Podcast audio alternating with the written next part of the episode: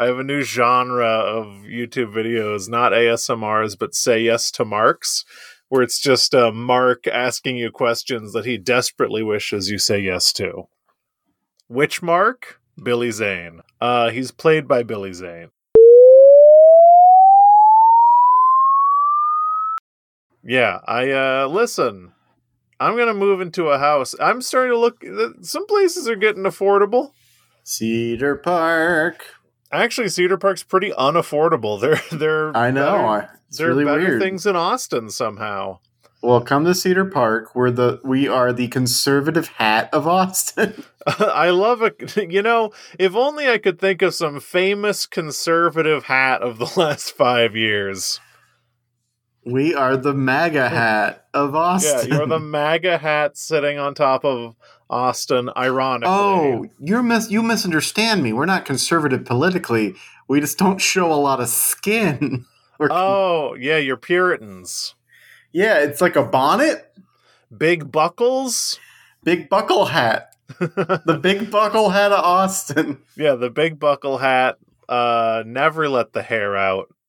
L- listen, no matter what, ne- never let the hair out. I've been tempted by some hair in my time. Boy, tell it, tell you, I'll tell you. Boy, I'll tell you. I'll tell a boy.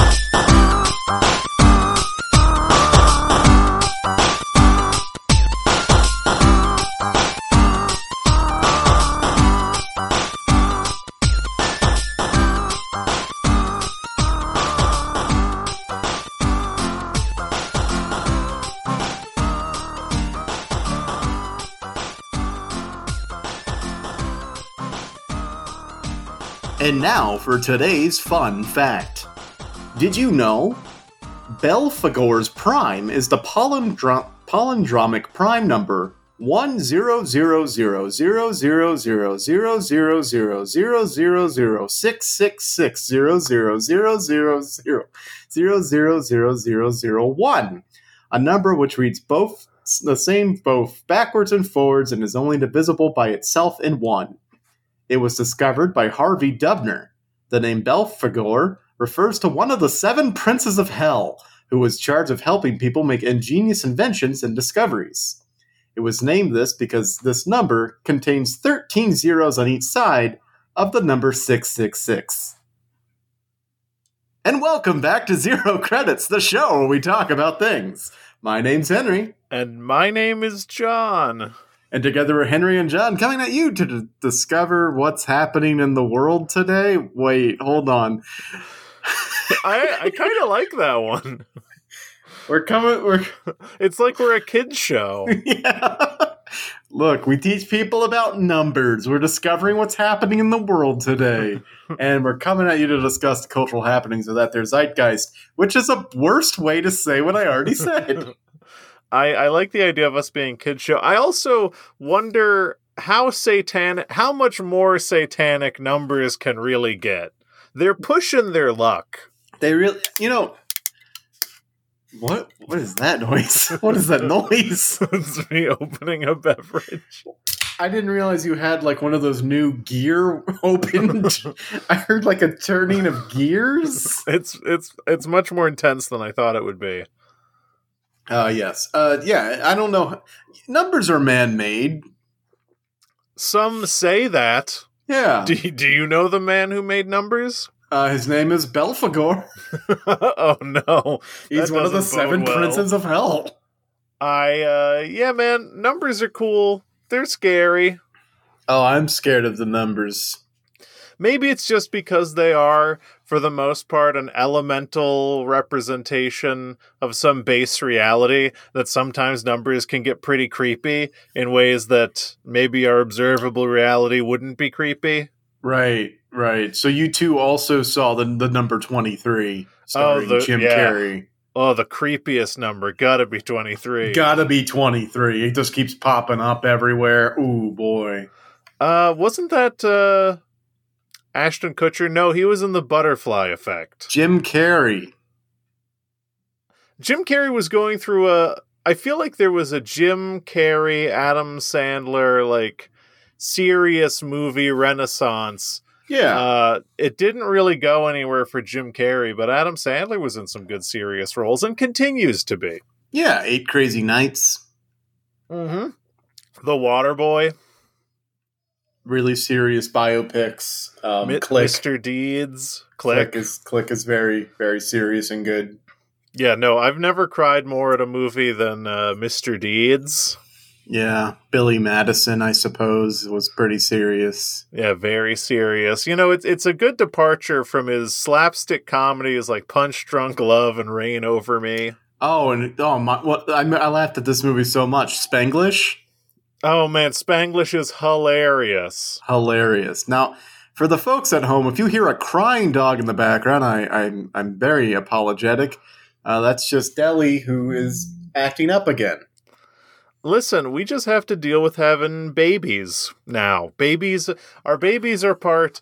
You know how you'll be following a person like And an their internet baby. personality. Oh, you know when you're you're following a baby, uh, and it's really easy because they don't go fast. Yeah. Um, you know when you're following like an internet personality or a podcaster through their life, and you maybe follow them through like a an arc where maybe they get famous, and then they can spend a little bit more money, and then they get married, and they have a baby, and sometimes you hear the baby cry in the background, and you're like, why can't it be like it used to be? That's what our dogs are for us. Except we never got famous, and they're not humans; they're pigs. Wait, they're dogs. They're they're pigs. Okay, They're, they're just yeah. long pigs. Right. So yeah, we didn't get any more money, and we didn't get famous, and we got, we got these baby dogs, and they just put their toys under their bed, and then they can't get to them, and then they cry, and then they're like, "Come help me," and it's like, "I'm busy. I'm sorry. I'm, I'm a bad father." I feel really bad because Leo has learned when I'm in a meeting because when he was a puppy, he would whine all the time because he was a he was a baby. He, he didn't know what he wanted. Uh, so I would feed him treats during a meeting to keep him quiet. And now he knows when I'm in a meeting, so he'll run up to me and whine because he knows he'll get treats, and I can't figure out how to stop that. Oh, it's too late, buddy. It's over for you. I think I need to start asking people at my work to invite me to meet. Actually, no. Uh, I could just pretend to be in a meeting. I don't know why I thought I would have to send people Slack messages being like, Can you invite me to any meeting where I can sit there and say hi and then get my dog used to whining and not getting treats? Yeah, you could just pretend, but they can tell. They can tell the acting. He can. Mm-hmm. Leo has also developed this incredible ability to tell when I am maybe three minutes away from entering a perfect deep slumber every night. Like I'll be reading a book in bed, very quiet, white noise is on, nothing is different.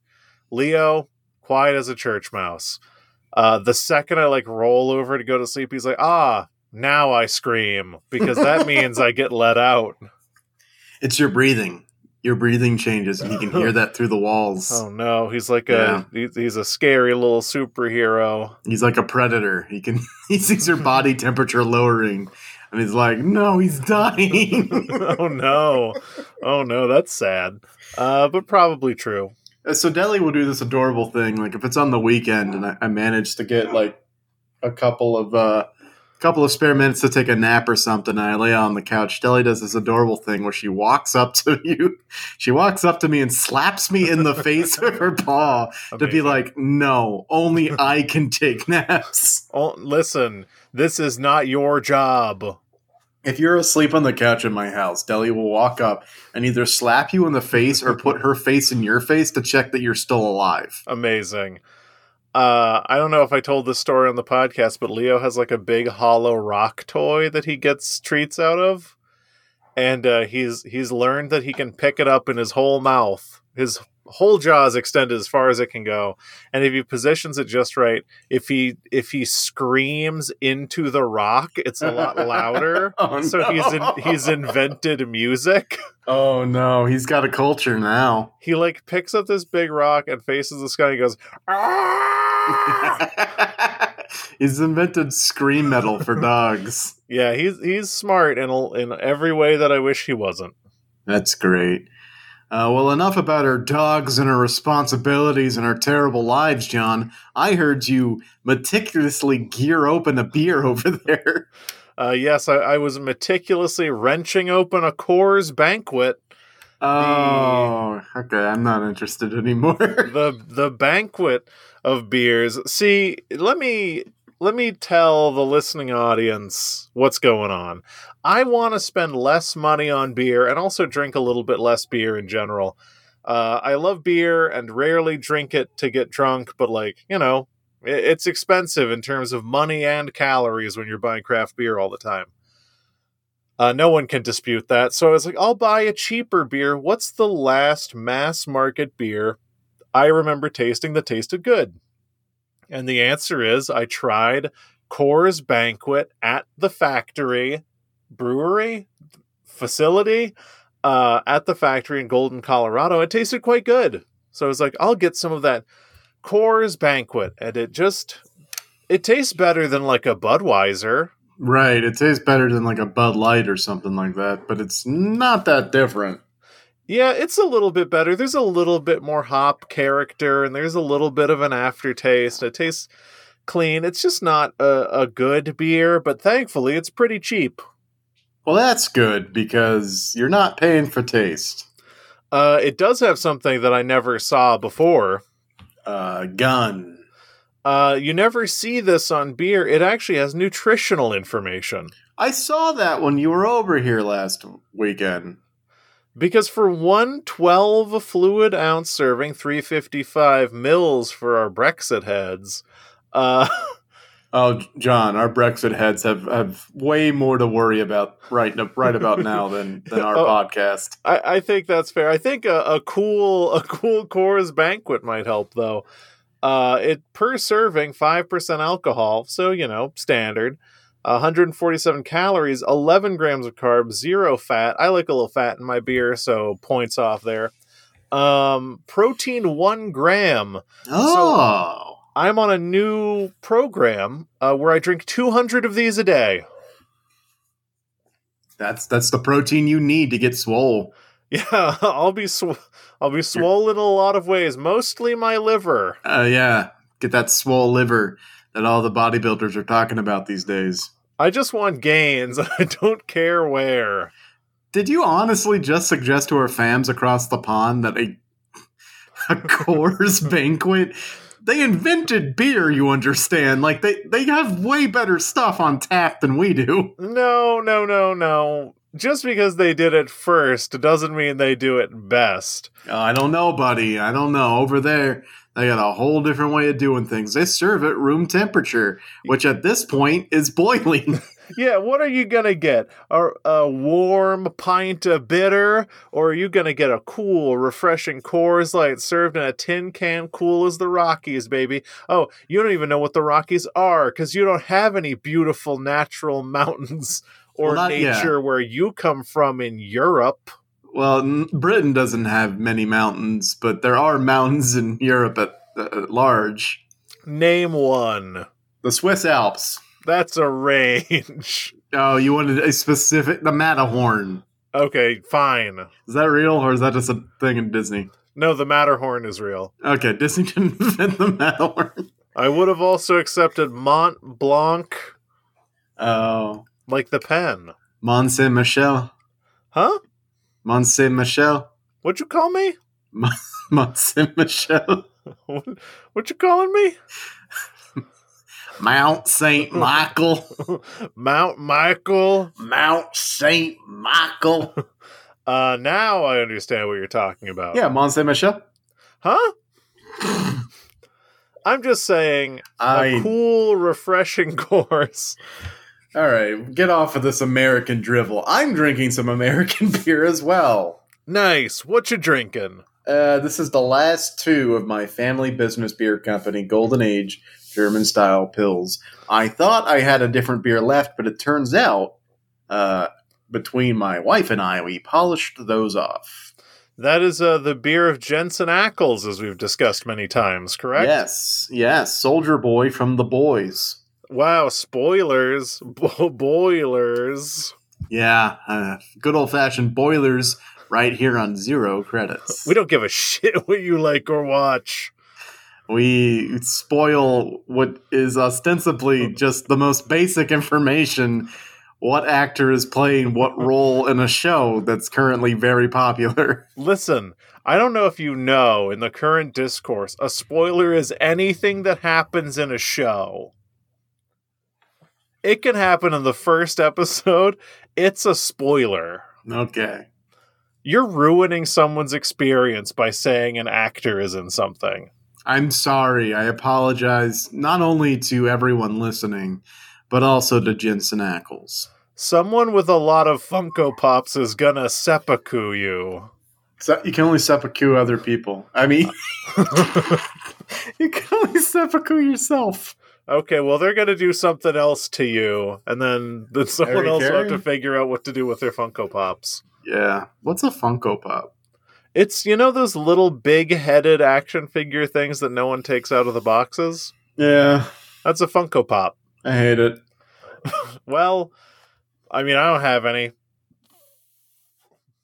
I don't have very st- strong feelings about Funko Pops, though. n- nervously looks around. Nervously looks around my my closet that's full of Funko Pops. yeah, your Funko Pop closet. They're all Mrs. Incredible. Wait, are they all the same Mrs. Incredible? Or are they different versions of Mrs. Incredible? The same. Okay. Well- you know, some are in better condition than the others. I don't need to know their conditions, John. I'm just you asked. Well, I thought maybe Funko or whatever the company's name is did a, a, a bunch of different runs of Mrs. Incredible. Well, if they did, I'm not interested. You just want the original. Just the one. Oh, God. Okay. And the one I have 250 of. I'm worried about you. They listen, how do you think I get such good soundproofing in this closet? Mrs. Incredible. Yeah, I am surrounded on all sides by Mrs. Incredible, which is how I want to live and how I want to die.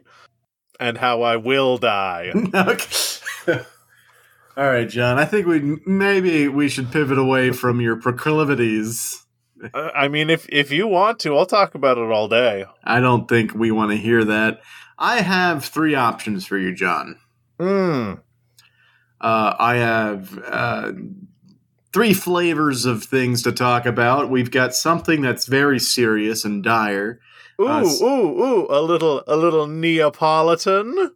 Yeah, we got a Neapolitan of offerings. Uh, the first flavor is something serious and dire. Uh, the second flavor is a very good, uh, pretty fun conspiracy theory. And the third flavor ties into the beginning of the episode. Um. Okay, which one is strawberry? is strawberry typically the third flavor? Chocolate, vanilla, strawberry? Oh yeah, you're right. Uh, I'm gonna go vanilla. The fun conspiracy theory. The fun conspiracy theory. This news dropped today. It's very important uh, that everybody knows that uh, Russia says it's losing because Ukraine has experimental mutant troops created in secret biolabs. oh boy. I mean, listen. When when the Russian media apparatus starts, it doesn't miss. The Russians just very good with media, very savvy. Uh, so they're they're really killing it. Uh, what? yes. Uh, so, nearly five months into its senseless war against Ukraine, Russia has concocted a wild new explanation for why the Kremlin's plan for a quick takeover takeover fell apart so spectacularly. It's because Russian or Ukrainian troops were turned into superhuman killing machines during secret experiments in American-run biolabs. Okay. Uh, I mean, I guess it's a better explanation than having a poorly run, miserable military. It's a better explanation than that, I suppose. Yes, uh, this, of course, is flying in the face of the fact that thousands of Russian troops uh, refused to fight, uh, which and, they they sabotaged their own shoddy equipment, and some even deliberately wounded themselves to abandon the war. Instead of acknowledging all of that, clearly the real setback for Moscow was drugged up Ukrainian soldiers. Listen, I I want to say, Henry, I think you're stepping a little bit too much into editorializing. You're acting like these troops uh, unanimously, unilaterally hating the war and Putin uh, is is true. What if the super soldiers are true? You're right. You're right. I'm taking too much stock. Uh, the fact of the matter is, two Russian lawmakers are heading up a commission to investigate these so called biolaboratories. Uh, this is, of course, according to the Kommersant, the very famous uh, Russian newspaper. Um, Konch- Konstantin Kosachev, the deputy speaker of Russia's Federation Council, and Irina Yarovaya, deputy chair of the State Duma, touted what they described as bombshell findings from the investigation. Listen, I, I just gotta say, kudos to the Russians here because you gotta know a little something about injecting people with stuff that makes them superhuman to take on an issue like this. Yeah, you gotta take it takes one to know one, right? Yeah, it really takes one to know one. Uh, you know, it's not like a pot calling the kettle black situation. Uh, but listen, Russia's been making superhumans for a long time. Name one. Uh, anyone on the Russian Olympic Committee? Oh, I thought you were going to say Drago. No, he was uh, an American made Russian through the magic of movies. I have no idea what Rocky Four is about. Uh, it's not very good. It's pretty jingoistic. It's funny in retrospect, but uh, I just think there's a very simple solution to this problem if you're Russia. What's that? So you've got Ukrainian super soldiers lifting tanks, throwing them, etc. You just need to unleash some of these Russian super soldiers you've been creating for the Olympics. Send them out there on those little time trial bikes. Send send the curlers and the snowboarders out there. Yeah, let's meet superhuman soldiers with superhuman athletes. I'm sure some of those skills do translate. Yeah, I mean, shot put. Yeah, put a grenade in that that put. Javelin throwing. Put a grenade in that javelin. And of course, my favorite Olympic sport, land warfare. Put a grenade in that land. I mean, it's a it's a time tested strategy. This is yeah. silly, right? I, like, no, I, I, this I is do... complete. No, John, this is completely serious. The, the the committee revealed that testing Ukrainian POWs' blood, they uncovered eh, quote a range of diseases end quote that suggest they were secretly experiment on experimented on for military purposes. Okay, but like no actual explanation. also, a series of diseases? Diseases, John. Everyone knows when you create a superhuman super soldier, the side effects include a range of diseases. Yeah, well, I mean, it, it's classic like uh, biochemistry. To get something, in, you got to send it on something you know the body will accept. So they send in super soldier uh I don't know, atoms, molecules, super soldier uh, nanomachines, but they got to ride in on MRSA. Oh, what's MRSA? It's like a flesh eating virus. Oh, right. Well, no, you see, it's just it, this proves. Look, look, this this is all founded on scientific logic. Um, so, according to Yarovaya, uh, she says, and we see the cruelty and the barbarity with which the military personnel of Ukraine behave, the crimes that they commit against the civilian population, those monstrous crimes that they commit against prisoners of war, confirm that this system for the control and creation of a cruel murder machine was implemented under the management of the United States. Okay. Uh fascinating. I mean, I let's be real. If this stuff really existed, I wouldn't put it past us. Oh no, no, no. We are not. We would not be. We are not so innocent to, to have not.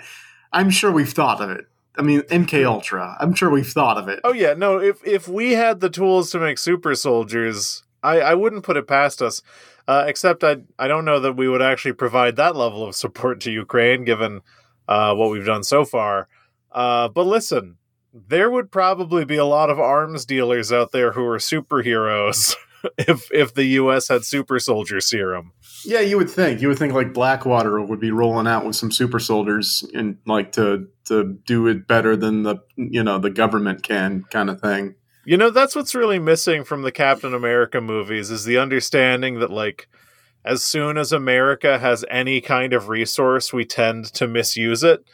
Uh, and instead, people steal it from us. They wouldn't need to steal it from us. We just make a bunch of like We just sell it. military contractors, eight foot tall monsters. Yeah, we would just sell it to our own guys who would then sell it to other people. Like it's just yeah. Uh, but uh, Yarovaya goes on, of course, John. Um, she says, I don't know what the context is, but he, she says, and those performance enhancing drugs that they are still given in order to completely neutralize the last traces of human consciousness and turn them into the most cruel and deadly monsters also confirm this. This is listen for any doubters, any haters listening to this. It has been confirmed. Yeah, we confirmed it in those two paragraphs I just read. This is That was confirmed. That was look okay. You want you want actual evidence, John? I've got actual evidence. Oh, please. She also claimed that the presence of hepatitis A antibodies in Ukrainian prisoners' blood was proof of an American biolabs conspiracy, since a former health minister for Ukraine was a dual Ukrainian American citizen who had worked to acquire drugs for the treatment of hepatitis in the country. Okay. Take Isn't that apart. Take that apart. Doesn't the hepatitis A vaccine just give you those? Is isn't it possible that they just got vaccinated against hepatitis A? Wait, did the vaccinations? Oh, I get it. The vaccinations turned them into the the most cruel murder, murderous, monsterly, deadly uh, murder machines. Murder. I'm just saying, I, I did get my hepatitis A vaccine later than most. I won't go into it. Uh, but when I did get it, I spent a good three years as a murderous war machine. Yeah, we all have that mandatory conscription period here in America where, you know, thankfully none of us can or should ever remember that time, but we get our Hep A uh, vaccinations, and then for a brief three to five years, we all are super sto- uh, super soldier murder machines. You know, I think this is actually a very similar strategy to what the right pulled with the the seven foot tall Antifa super soldier. Oh yeah, I remember him. Uh, I I think I think someone just like came up to a general in the or I don't know what the structure of the Russian army looks like, uh, but I think they came up to this person and said, "Hey, why are you losing ground to a uh, much less well armed and uh, theoretically organized force?" Uh, to which they responded, "They have giant super soldiers, Commander." How do I? How are we supposed to defeat giant super soldiers? We can't. Yeah, no, you you can't at all. It's not like they have tanks. No, well, look, a tank can only do so much. Yeah, you you saw that scene in Saving Private Ryan. You can just shoot a tank with a pistol and it blows up. I didn't finish the movie. I didn't start it, so clearly we are experts in this. yeah, you can take out a tank no problem. Just gotta like shoot yeah. it a little, be a super soldier, climb up on top of it. I've played No. video games. I know how to take down a tank. Yeah, tanks You sne- are. You sneak Ta- behind it and you take out your blowtorch and you just blowtorch the tank until it dies. Yeah, it's super simple. What's really funny though is is in real life tanks are actually surprisingly brittle compared to a lot of like armed personnel carried carriers, but that's just because of their treads. Oh, so like yeah. tanks get tanks get like taken out of commission all the time, but it's just because of they they have the tank equivalent of a flat tire, and they're like, well, can't do anything about that. nope. So Take I guess we'll just sit here. Take all the grenade laced shot puts and javelins we can. we got to get out of here. Pile on out, Russian Olympic Committee. Yep. Man, it's uh I, I wonder we always vacillate back and forth on assuming that Russia has like this very well run, like perfectly orchestrated media apparatus, and then stuff like this happens.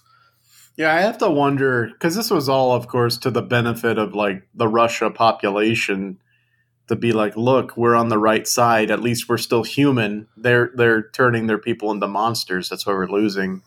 That kind of thing. Uh, uh, you have to wonder how many people in Russia are hearing that and believing it. I mean, there there was a period of time when the military operation slash war in Ukraine started most recently. Uh, and one of the talking points that Putin had was like the increasing Nazification of Ukraine.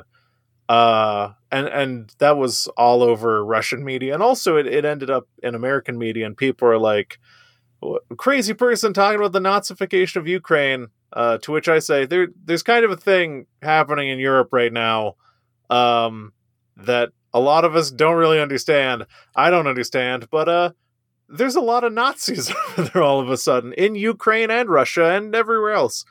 Uh, so that wasn't necessarily totally a lie, though not the real justification for going to war. But like uh, super soldiers, uh, that ain't it. Yeah, I, I was thinking about this earlier today. I think I think before I saw this headline, or maybe this headline triggered it. But you know, back in like the seventies and eighties, we would make these movies where you know uh, what it doesn't matter what enemy, but that enemy was always experimenting and coming up with new crazy shit, and like it would be like super soldiers or like killer robots or something and like the hero would, would just be a human up against their their backs against the wall against these super forces but through their cleverness and ingenuity they would you know find a way to disable the, the super threat and, and win the day. And i was thinking about this in the context of like they don't make movies like that anymore. They really don't unless it's like a superhero movie or something like that. We don't get that that run-of-the-mill cool action movie anymore. But i think that thought because a lot of the time the enemy in those movies were, were Russians. And I think maybe Russians are like rewatching what we used to do during like the 80s and 70s and stuff. And now they're just like repackaging it to sell to their people. I mean, I, don't think you're totally wrong. There is, this is something I've thought about a lot as someone who likes action movies and uh, philosophical thought.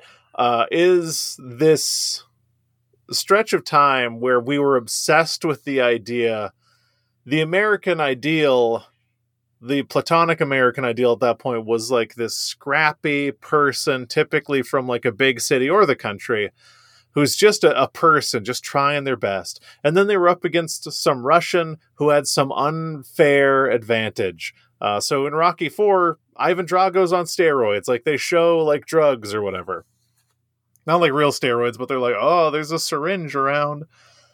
Uh, and I, I think that's kind of continued throughout time in human history. And I actually think it's kind of a reductive thought. We have this obsession with like fairness in every arena. And I understand like we get a charge out of seeing someone like overcome like quote unfairness, but it seems like kind of puritanical or conservative to be like there a weird new thing was happening but you know what? A standard normal person took just like you and me. I don't know. Like those Yeah. movies are starting to feel kind of make america great again to me. Yeah, no, it, it's definitely like the stories about like, you know, a room full of educated people couldn't figure it out, but this this everyday everyman walked in and was like, "You all know you could just use a pencil, right?" Yeah, it's just it's this dumb reductive mythology of the everyman, where whereas there is no everyman. No, like it it is it is erasing the identity of those like 12 smart people at NASA who like were trying to make a pen to go into space which we've talked about this on the podcast that story is bullshit and that uh, that's what I was evoking. So good for you on cat- catching that. But like it it erases the identity of the people who are like and, and even going back to those Facebook posts where it's like that boy was Albert Einstein. It, it all this does is like erase identities of people and i think at its most extreme end you do kind of end up with the overriding psychology behind why people like don't want trans people in sports is because they're like Mm. oh this is this is a unique unfairness this is this you are upsetting this perfect balance that existed before which has happened in sports uh, at least since the 60s with like the the olympic protests where people are like you can't go into sports and use it as a platform because it's supposed to be the purest expression of human athletic achievement you're you can't sully that it's just supposed to be you know normal humans there's no normal human no human is normal like intellectually physiologically everyone is totally different Right. Yeah. Yeah. It, it, that also poses a baseline for humanity exists, and that baseline is somehow wholesome or more like moralistic. Like we shouldn't, you shouldn't deviate from that baseline. But the truth is, the, the baseline for humanity is like, I don't know, alive. That's it. Like Yeah. that's the only criteria. Is like I guess technically, I guess dead people were human too. So maybe not even that. You know, who knows? I mean, the thing that we're having to grapple with now with like trans athletes in sports is people are like, oh, we should ban trans athletes because the second anyone is using any drug that improves their athletic performance, it should be cons- they should be considered an untested athlete and can't compete. Um, And I'm like, but women can be born with like extremely high levels of natural testosterone or like long muscle bellies of the bicep femoris or whatever allows them to like throw a javelin or pole vault better like everyone's born with their own special steroids and sports self-selects for extreme I, i'm getting on a weird tangent this is just something that really annoys me No, I get it, and, I, just to prove, just even more simplistically, what you're saying, like, all right, so all asthmatic athletes, sorry, but you can no longer compete because you're taking a drug to make you perform better. Doesn't matter that you perform worse to begin with because of your condition. You're taking a drug to perform better, therefore you got to get out. We're sorry, no asthmatics. Yeah, like do you take Claritin? Do you have an allergic reaction? I it's it's ludicrous to me and this is maybe my argument. A lot of people are getting all bent out of shape with this idea like should we let trans kids play sports? And my answer is yes, you should, but I think we should take something from how bent out of shape we're getting about the quote unquote fairness and evenness and purity of sports and say like sports are pretty silly. It's Yeah. a pretty silly artificial thing we're choosing to do and it is not actually the utmost priority of society to mandate fairness in a very silly little thing that we do. Like it's not that big of a deal. It's not. Yeah, it's not. It's not as though lives are on the line. You know, I, I would want fairness in my warfare. Yes. So no super soldiers for sure. Absolutely. Like where where's the referee is is what Russia is crying for. yes. Bring Someone the blow the whistle. Bring in the ref. I, I'm just saying it's it's very silly to imagine that sports and nay anything in life is fair by Right. itself. Uh, let and you know what? Warfare isn't fair. Good on the Ukrainians for making super soldiers, which you, we've confirmed on this podcast is actually happening. Yeah, that's pretty great. I'm super happy to hear that super soldiers exist. Cause you know, I just want I'm just one of those Mar- Marvel plebs. I just want life to be more like my favorite Marvel movies. I just want life to be more like my favorite uh, Marvel comic. She Hulk. Yeah, let's get in the courtroom. I just I I might change out my my Mrs. Mrs. Incredible Funko Pops uh, for She Hulk Funko Pops when they come out. Oh, when they come out, yeah, because they're going to come out with the show. Of course. Yeah, they're going to be new ones. Uh, and Howard the Duck is also my favorite Marvel property. I don't think he's getting a show. I'm sorry to say. Damn it. Yeah. Oh well. They did a movie once. I don't think anyone likes it. They'll they'll like it again. Put that Kevin Feige behind it. Mm, get Cast that. Kevin Feige as Howard the Duck. Can he act? Sure. Okay. Mans could do anything. Mans can do anything. Oh yeah. Well, once he gets the Ukrainian super soldier operation, he can act. Yeah, it's not a drug. It is an operation, to be clear. They Well, I implant think it's- it's- the they implant it in you. It's a series of drugs. Yeah, it is. It's a program. Yeah, it's like a regimen. Yeah, listen, you just have to take the Ukrainian super soldier drugs, and then you bench you you bench squat deadlift five by five, five days a week, and uh, drink a gallon of milk every day, and you'll get huge. Yeah, go mad. Go go mad or go home. Go mad or go home. That's what they call it that in Ukrainian. I uh gallon of Ukrainian milk a day, gal mad. Gal mad. Wait, gallon of Ukrainian super soldier drugs Oh my day. god. Gauss dad. Oh, what happened to the milk? Why is it dad? Uh drugs a day. No Drugs. milk. No Listen, milk. replace milk with drugs. I always do. There's a point in everyone's life where they have to realize they have to put away their childish things Yeah. and replace milk with drugs. Put away the carton, take out the needle. I've been saying it for years. Listen, man's been saying it. The man has been saying it. The man has been saying it. Ah, Well, I'm glad we could put a bow on that topic and all the weird ways we went, uh, but that just leaves us with two flavors left, John. Ooh, you know, I typically, hmm, I'm a real freak. a lot of people they go vanilla. I'm bringing this back. A lot of people go vanilla, strawberry, chocolate, right? Right.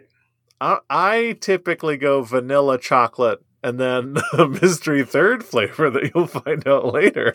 What is happening?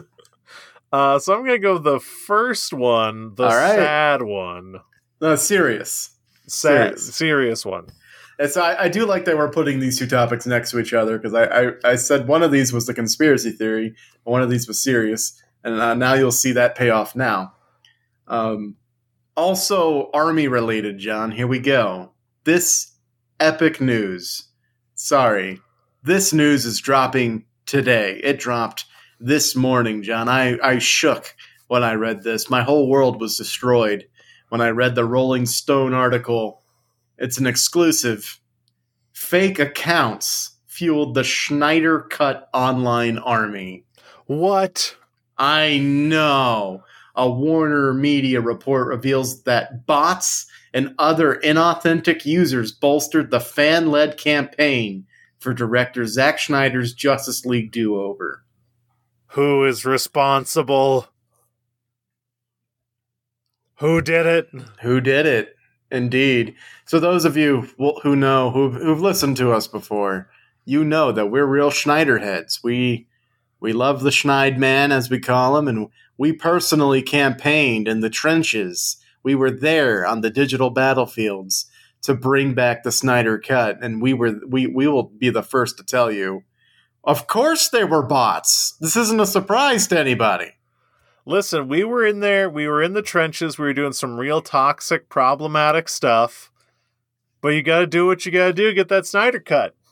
Yeah, so this this uh, Rolling Stones article is fascinating because it uh, paints everyone in the in the, in it as a villain. As well, it should. Everyone in this in this whole situation is a villain. I mean, yeah. Did you watch the Snyder cut? Yeah, John.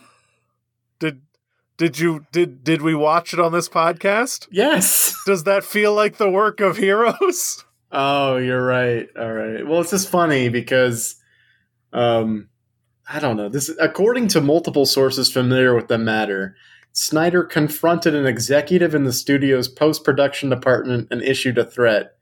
Geoff and John are dragging their feet on taking their names off my cut. Now I will destroy them on social media. Oh, that was a quote.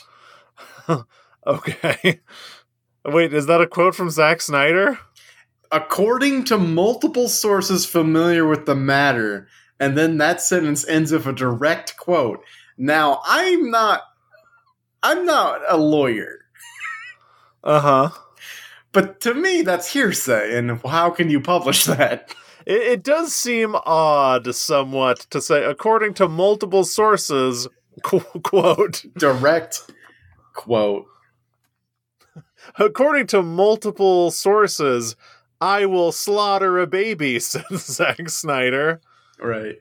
Uh, so I do highly recommend reading the whole article, but I will zip down to the matter at hand.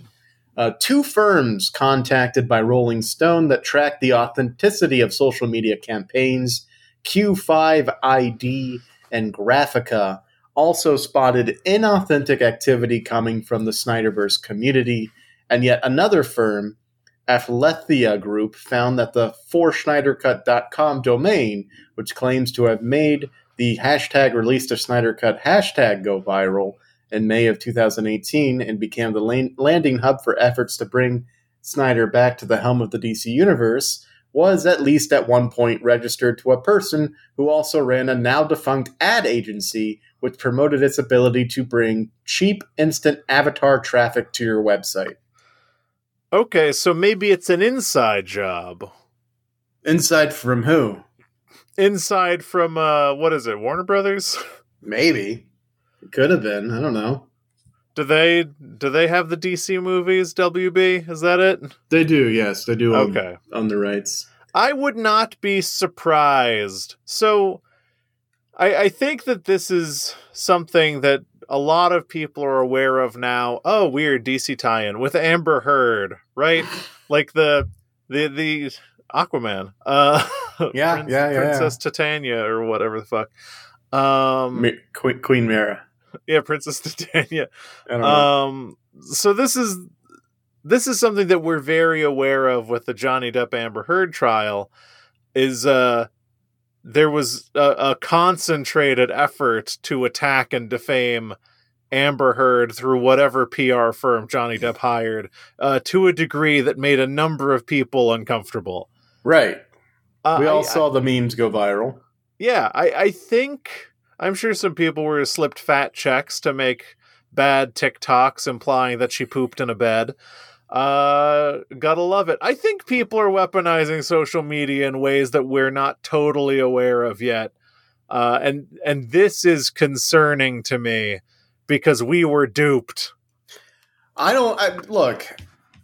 I don't think anything that that is in this article should be surprising to anyone, because of course, for a large corporation to make movements on things, there there needs to be justification, and I'm sure Wa- Warner Brothers did some on their part to ensure that look, people are still talking about it. This every time it came up because it came up once, you know, multiple times throughout like a couple of years, and every time it came up, to me, it felt like, oh, this is still in the news.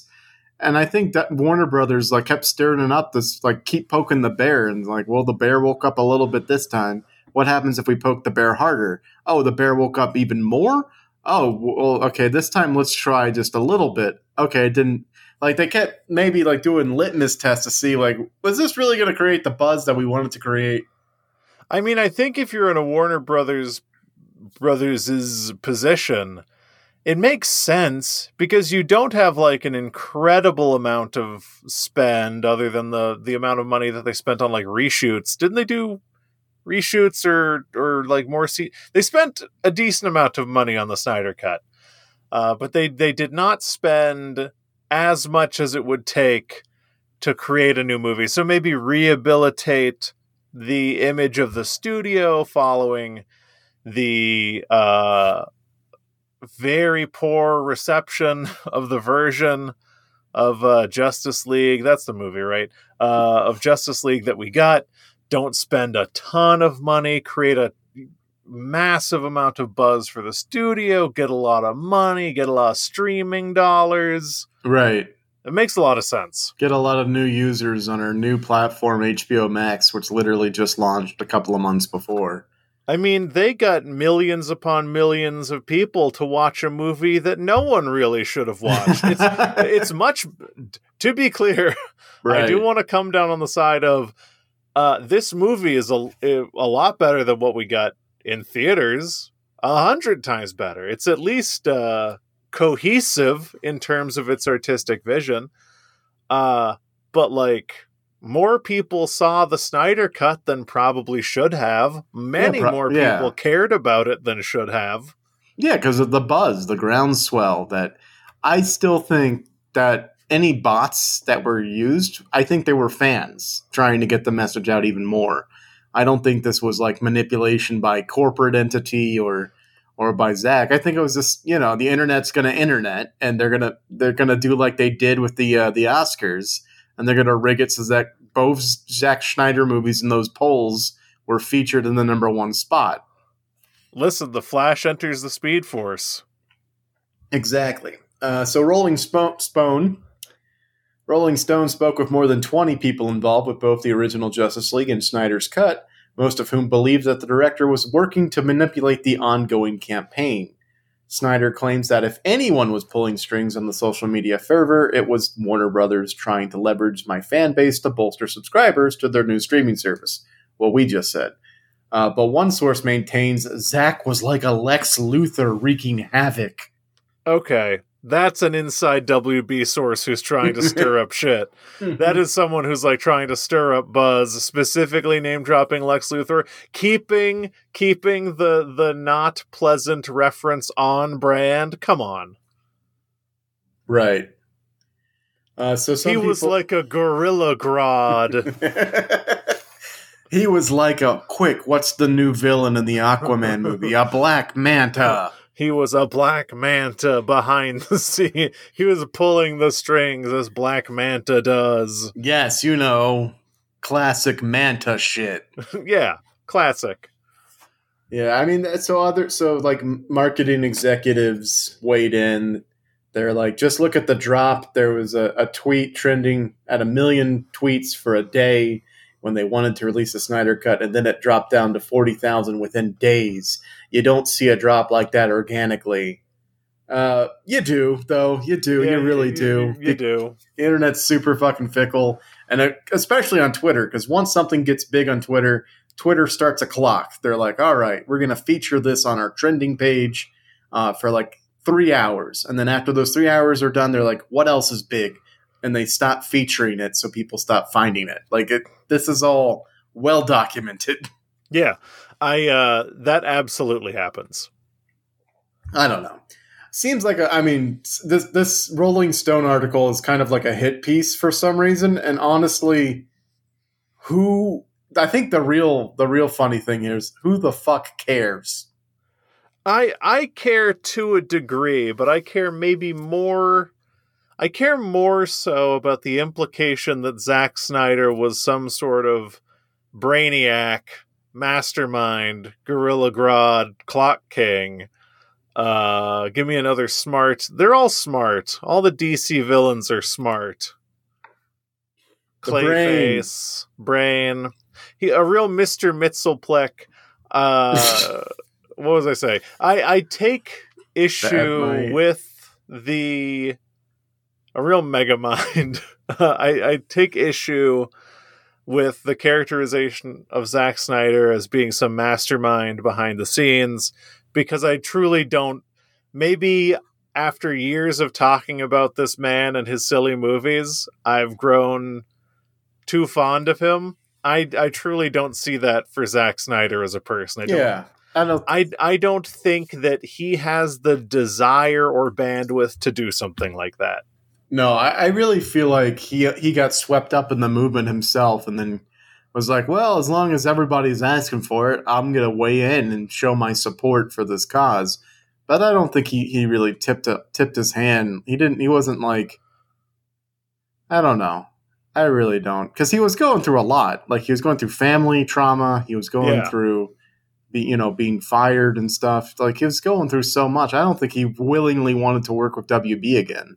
I don't think with what he was dealing with with his family, he would come and be like, okay, now I have to take him down on social media with my bot army. Yeah. Because, like, now to enact my master plan. here's the thing unleashing a bot army is nerd shit, and I don't think Zack Snyder gets up to a lot of nerd shit. Nah.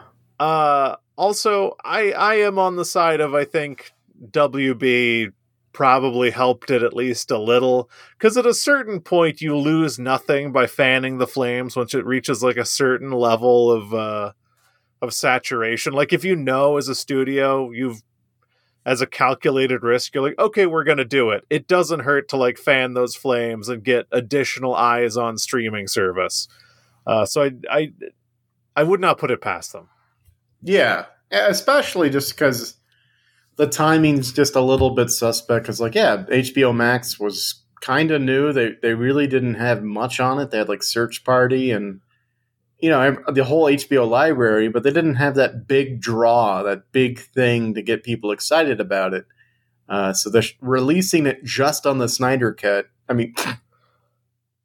Releasing the Snyder Cut just on digital, just on streaming on their platform was a probably a huge move for them.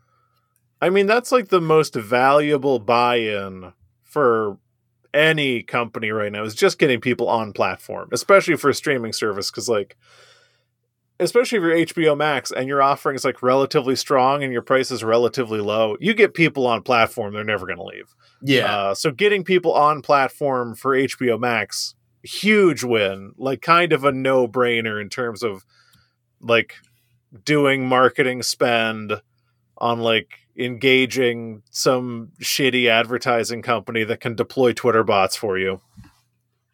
now here's where things I think get a little blurry because I'm gonna I'm gonna propose a theory to you. Oh, please. Yes. Uh, so I mean, stick with me here. The, uh, the the conflict in Ukraine is only five months years old. Wait, the conflict in Ukraine is only five months old, right? hmm And yet these super soldiers were able to be rolled out really quickly. Correct? Uh huh.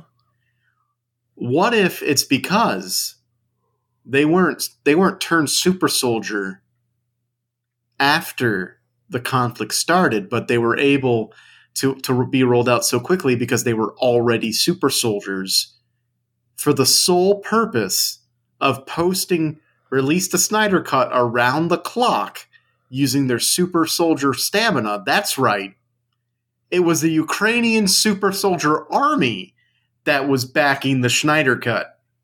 You know, about halfway through, I thought you were out of your mind, but now I think you're 100% dead on correct. I think just an emboldened, a humiliated Zack Snyder turned to his good friend, the Ukrainians, Uh huh. For They go back, they go back a while. for support in his trying times. And, and the Ukrainians, out of the kindness of their heart, were like, How do we help our dear friend? And one of the Ukrainians, if I knew a Ukrainian name, I would say it, was like, Well, you know, we do have the super soldier program that we're wet, ready to roll out at any time. And uh, Zack Snyder was like, Yes, yes, this will be it. I shall have an army, if you will, an army of, of, of almost seemingly seemingly undead soldiers, an army of the dead, if you will, Yes. to champion my my my lost baby, my project, my my Snyder cut. And then of course while he was while he was doing that monologue, he was like, also another movie called Army of the Dead, but I'll put that away for later. But yes, please, Ukrainians, please do this. Do this very well and good thing for me, Zach Snyder. I, I think, I really think you nailed it. Uh, it he looked at them. He's like, "This is going to be a real uh, sucker punch." Watch this, man. I will need at least 300 Yes. soldiers. I will need 300 soldiers. Now, you know, I I think earlier when I said that uh all the Russian communiques coming out about the increased Nazification of Ukraine. It was a mistranslation. There is a word in Russian for Snyderification. oh no. Yep. Ukraine was becoming increasingly Snyderified. They were like, yeah, all all of these Snyder fans are coming out and they're just saying release the Snyder cut. We gotta we gotta save Ukraine from them. Yeah.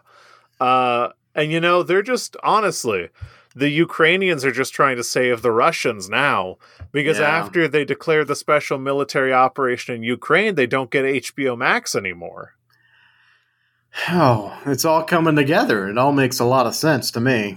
Yeah, the Ukrainians are just trying to let the Russians watch the Snyder cut. Because it's so good. But yeah, because it's so good. The Ukrainians, bel- it wasn't just a favor; they also really liked it. Yeah. Yeah. It's they- like when you get a friend to like read your manuscript. It is a favor, but it's nice if it's a favor and they really like it and you can tell they really like it. Yeah, so yeah, what happened was Zack Snyder got really drunk, called up Ukraine, and told them, you know, the differences, how his cut was going to be different, and they were like, "Oh no, we ca- uh, it's so good, we got to do something. And like all good friends are like, "No, you should do it." You should We'll- we'll it. help." We'll help. Look, look, we'll enact our super soldier program. It'll be, it's fine. And I mean, if we're honest, a little bit later, Ukraine's kind of regretting it. Zack Snyder's kind of regretting it. He knows he's putting them out. There's like a weird power imbalance in the relationship now. But you know what? At the end of the day, he got to make his movie, and Ukraine has giant super shit poster soldiers. It's a win-win. Yeah, it's a win win for everybody involved, except the Russians who are being massacred by super soldiers. Yeah, I mean, okay.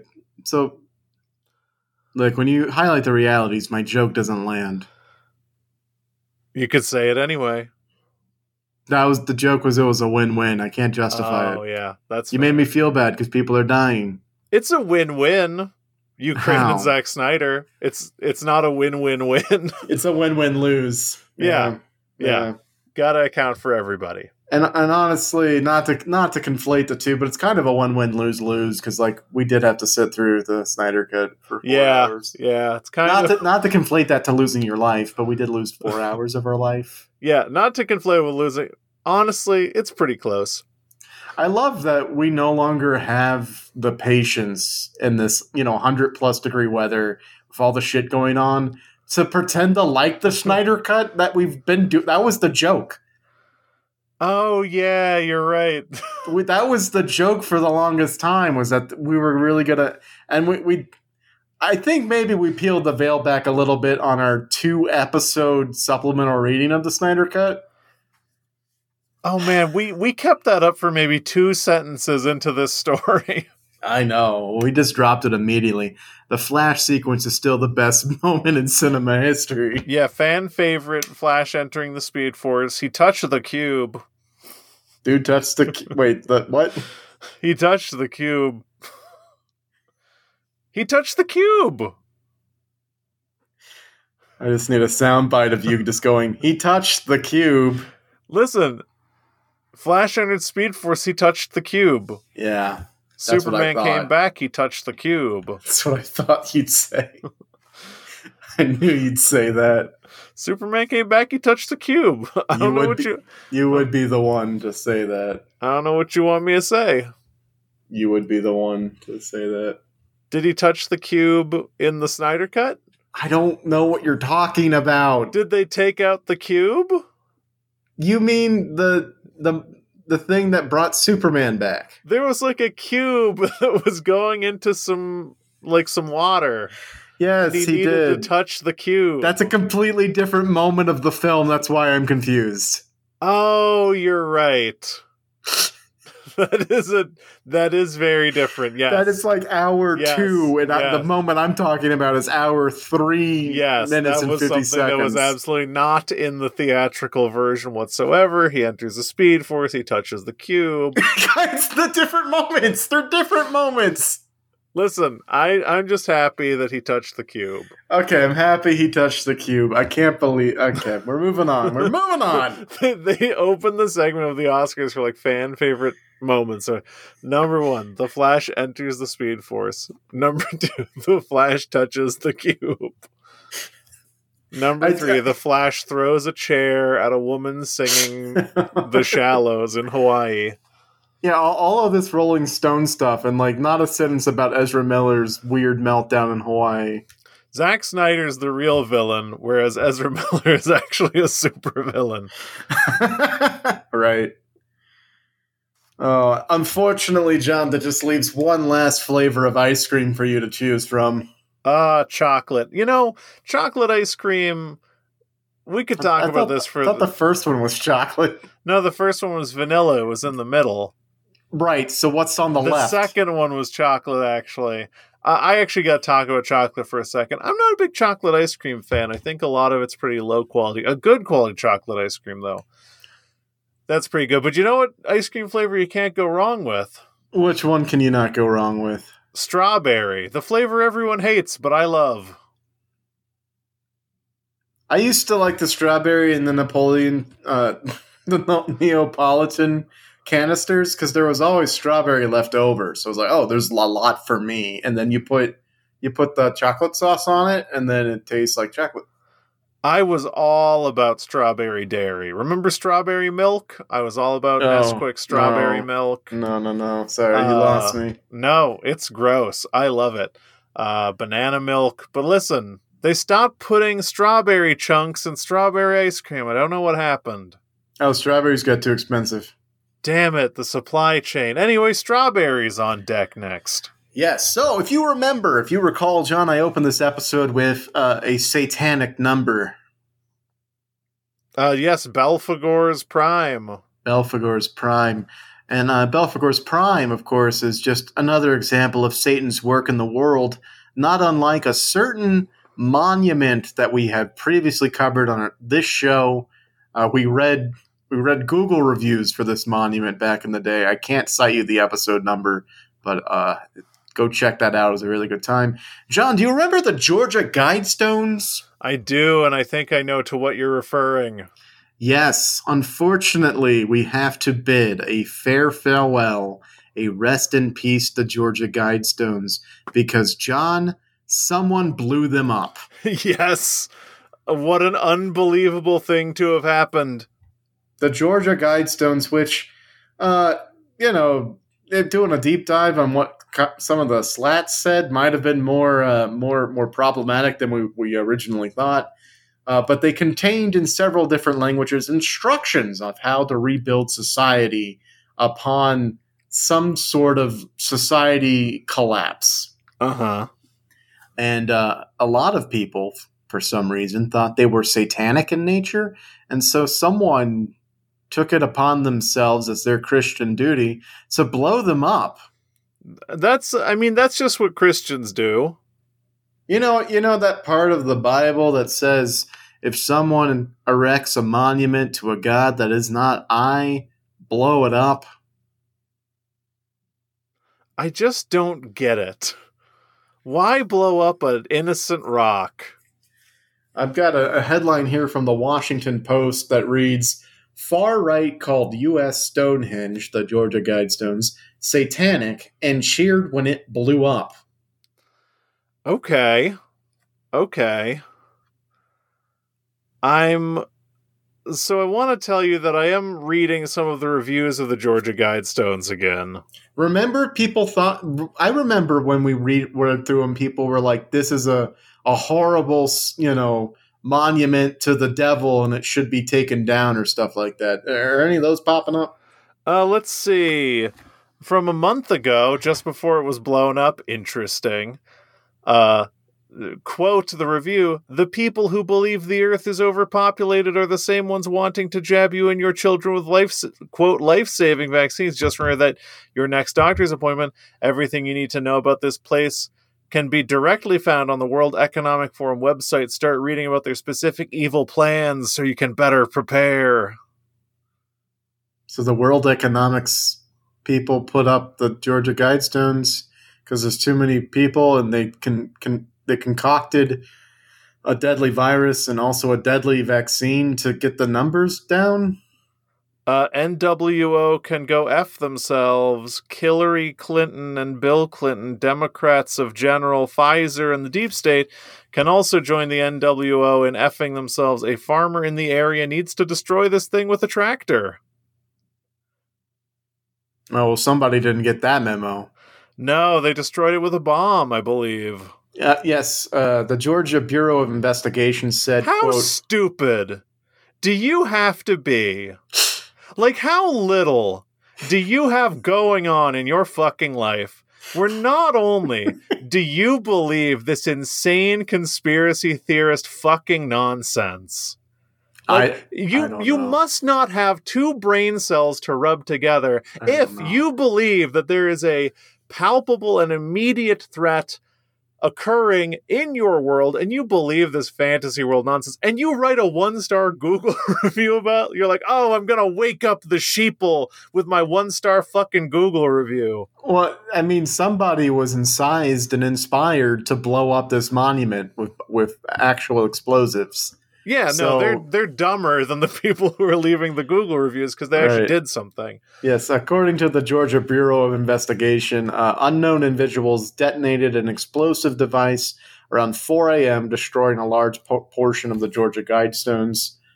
Um, and then, it, yeah, this this article goes on to what uh, video footage released by law enforcement shows a car leaving the scene shortly after the blast. Although the GBI did not specify whether the driver was connected to the incident.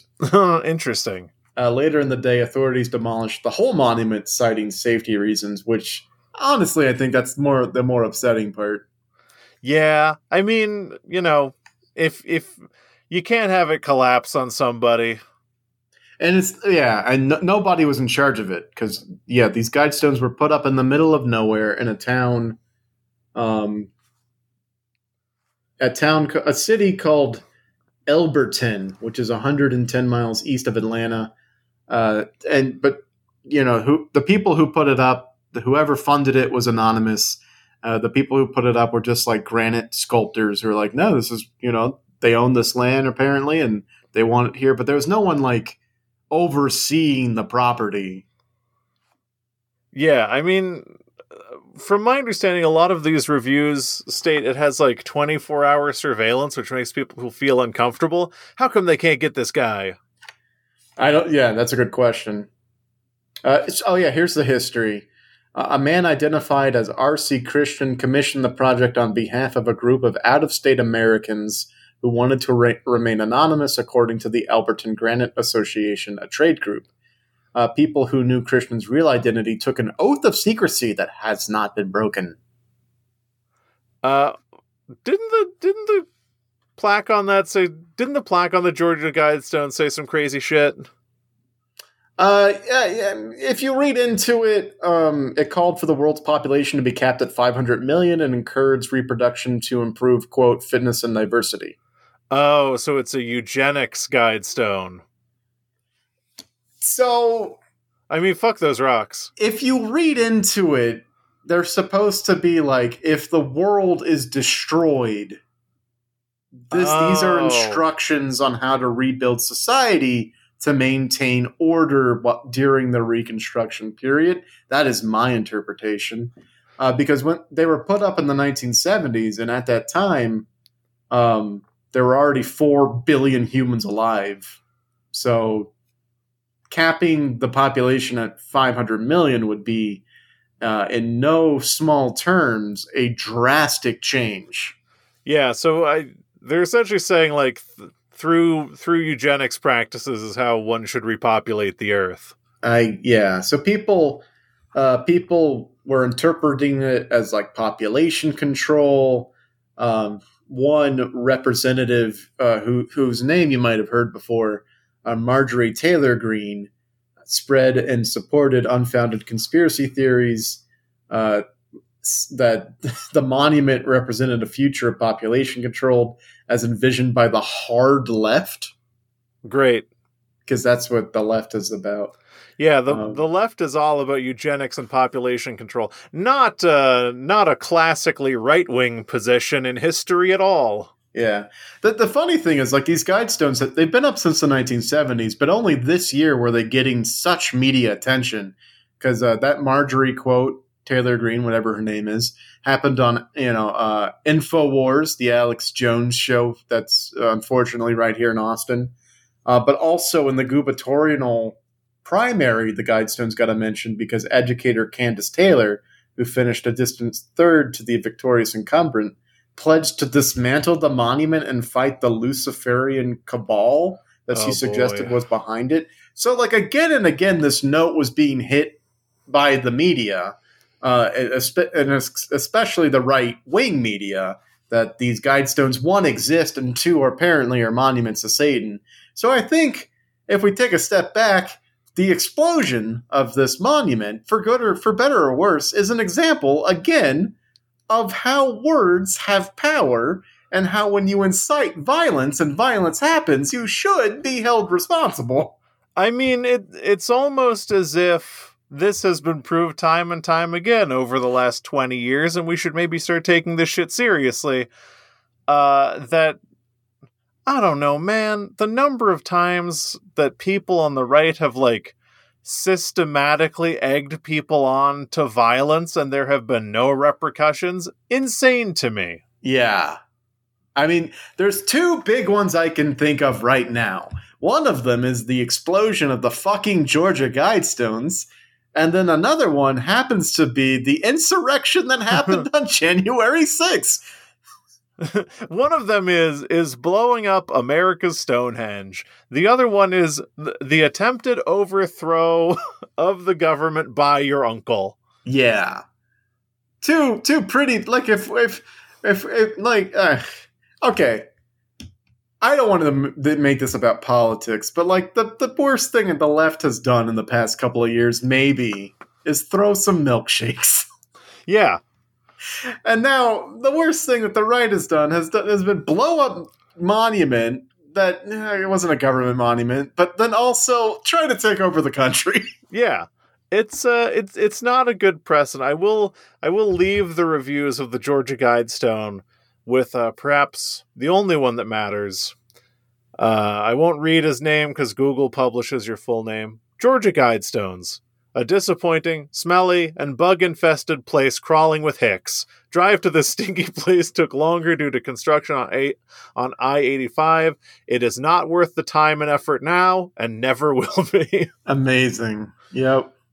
Uh, so you know, calling out the Georgia Guidestones in a non-satanic conspiratorial way. Yeah, on top of everything else, it apparently was very boring. So, like, even less of a reason to blow it up. Yeah, it's uh, I just get so mad. Just these people are so dumb, and there's nothing we can do about it on our silly little podcast. no. I just get worked up into a lather about it, but it's fine. I mean, it's not fine. It's bad and getting worse, and I don't know that uh, there's going to be a solution to it before something really bad happens. Right. I mean, what could be worse than the attempted overthrowing of our government? I mean, I think I know what could be worse than that, and you just need to change one word in that. right, right. Uh, but, John, this is where things get weird because what if this group that blew up the Georgia Guidestones, they got away. We don't know who they were. We don't know if the driver was involved with the incident. But there's a little group that has been known to be very inspired and take on tasks uh, that that that people really need to get done, and that it's I, it's all connected, John. It's all connected. I think the Ukrainian super, soldiers absolutely, absolutely. they saw those Google reviews. They were like, let's take a trip when this is all over. Let's take a trip to America. What sites should we see? What famous monuments should we visit? And they typed in, like, oh, Stonehenge is big. Is there an American Stonehenge? and they found the reviews of the Google. you know what's near us? Georgia. We should visit the Georgia in America. You know, yes, yes. So they were like, let's let's look what Georgia has to offer, and they found the guidestones and they found the slew of scathing reviews, and they were like, these Americans, these poor Americans, they've given us so much. They funded our biolabs. They gave Yeah. us the drugs. They gave us the drugs to make the Snyder Cut happen. and a lot of them didn't like the Snyder Cut. So what can we do with the uh, for the others who didn't like the Snyder Cut? This is it. They've given us so much. Let's take down this monument for them. We've got the training. We've got the explosives. We're in the middle of a war. No one's going to bat an eye if a contingency a contingency of Ukrainian soldiers hops on over to Georgia and the US and blows up a monument. It's wartime. Things are crazy. Yeah, no one's gonna bat an eye. And you know, they called it. There's really two demos in the United oh. States. People who love the Snyder Cut and people who hate Satan. And those Venn diagrams do not touch. No, they're two circles that that are parallel to each other and they shall never never shall even the borders meet. They they drove up to it and they're like, wow, this is a stinky, bug infested place crawling with hicks. Yep. Let's blow it up. Let's blow it up. And I think, I don't think this episode could have been done in a different way. So hats off to you, John. Listen, I'm good at picking ice cream flavors. yeah, you start with that vanilla, go to the less favorable chocolate, and end on the strawberry, and very strongly. They should make a Neapolitan that has orange sherbet instead of chocolate. You want you want vanilla, orange, and strawberry? Yeah. I'm And a the- big uh, fruit ice cream guy. And the orange is sherbet? It's not even ice cream? I wait, so sorbet is water based. I think sherbet is dairy based. So it's just a fruit ice cream. But why is it a different name then? Why isn't it just orange ice cream? I don't know. Ask Mr. Sherbert. I don't know his number. In North America, sherbet, sherbet, sh- sh- sherbet, Sher- sherbet, sherbet, often referred to as sherbet, sherbet is a frozen dessert made from sugar sweetened water, a dairy product, and flavoring. So it's just fucking ice cream Why is it called sherbet then? versus ice cream. Ice cream contains 50% milk. Sherbet contains a maximum of 10% milk, so a little less milky. Okay. a little no less cream. milky, Scarecrow. No cream.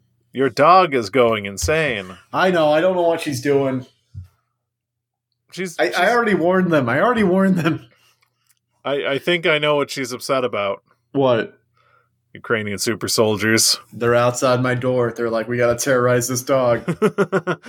Listen, we blew up the Georgia Guidestones. We made the Snyder Cut happen, and now we have to terrorize an innocent chocolate dog. They've listened to the podcast. They know. They're like, this dog barks so much. Maybe if we, maybe if we make it bark so much, it'll never bark again. yes, maybe if we blow it up.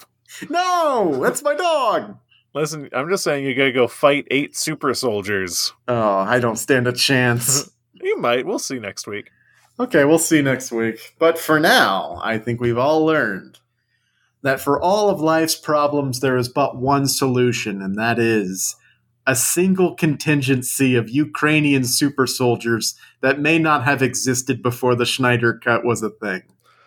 Yes, the only solution to life's problems is Ukrainian super soldiers. Yes, they do everything. They spam bots on the online. They blow up monuments, and more importantly, they fight the battles that we're too weak to fight. And if you want to spam us online, just set up some. You know what? Don't set up the bots yourselves. It's complicated. Don't hire an advertising agency. Just contact the Ukrainian super soldiers and have them reach out to us because we need some of that Snyder Cut buzz. Release the John Cut hashtag, right? On social media, make that happen. Release the Henry Cut Of what?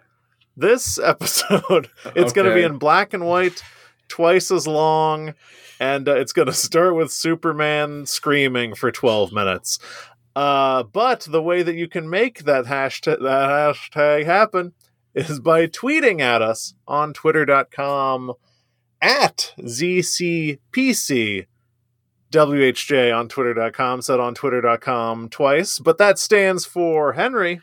That stands for Zelensky could potentially can whatever he junts. That's right. And if you want to send us a longer tweet and email, I believe your grandpa calls it. I haven't done the social media reads in like a month. You can send us an email to email at zerocredits.net. It's still a website, and we get our emails there. We are on many podcasting services, including the one that you get this podcast from today. But if your friends are on other podcasting services, feel free to let them know we're on those as well. We're on your Apple Podcasts. We're on your Pod Chaser, which might be changing its name. We're on your Good Pods. We're on your Google Podcast. We're everywhere you want us to be. And then some. That's right, we're some places you don't want us to be. But most importantly, the place where we want you to be is in somebody's face telling them about this podcast because word of the mouth is the only way we can survive. Find a friend and hold them close, whisper gently into their ear the tale of zero credits, and they hopefully will listen and then you guys can listen to it together you'll go to the gym they'll be on a treadmill you'll be on the treadmill next to them they'll have an ear they'll have an earbud in you'll have the other earbud in it'll be cute and then one of you the other person will like put the volume up and that annoys you it's slightly too loud or maybe it's slightly you'll break up as friends but you'll both still listen to this podcast and rumor has it you can hear another person's heartbeat through this podcast if you love them Badump, badump. That's right, listeners. I love you. And from everyone here at the American run Biolabs in Ukraine podcast studios, we want to wish you a happy week. That's right. A happy week. Uh, hold on. Henry? What's up? At, so, at some point, my bottle of Coors Banquet turned into Ukraine's best? Oh no. These the family... door to the the door to the closet is open. John, John, you got to get out of there. John, they're they're they're in your oh, house. oh no, they came for both of us at the same time. well, if you guys don't hear from us next week, we're gone because we got blown up like the Guidestones. Goodbye. blown up like those satanic rocks. Goodbye.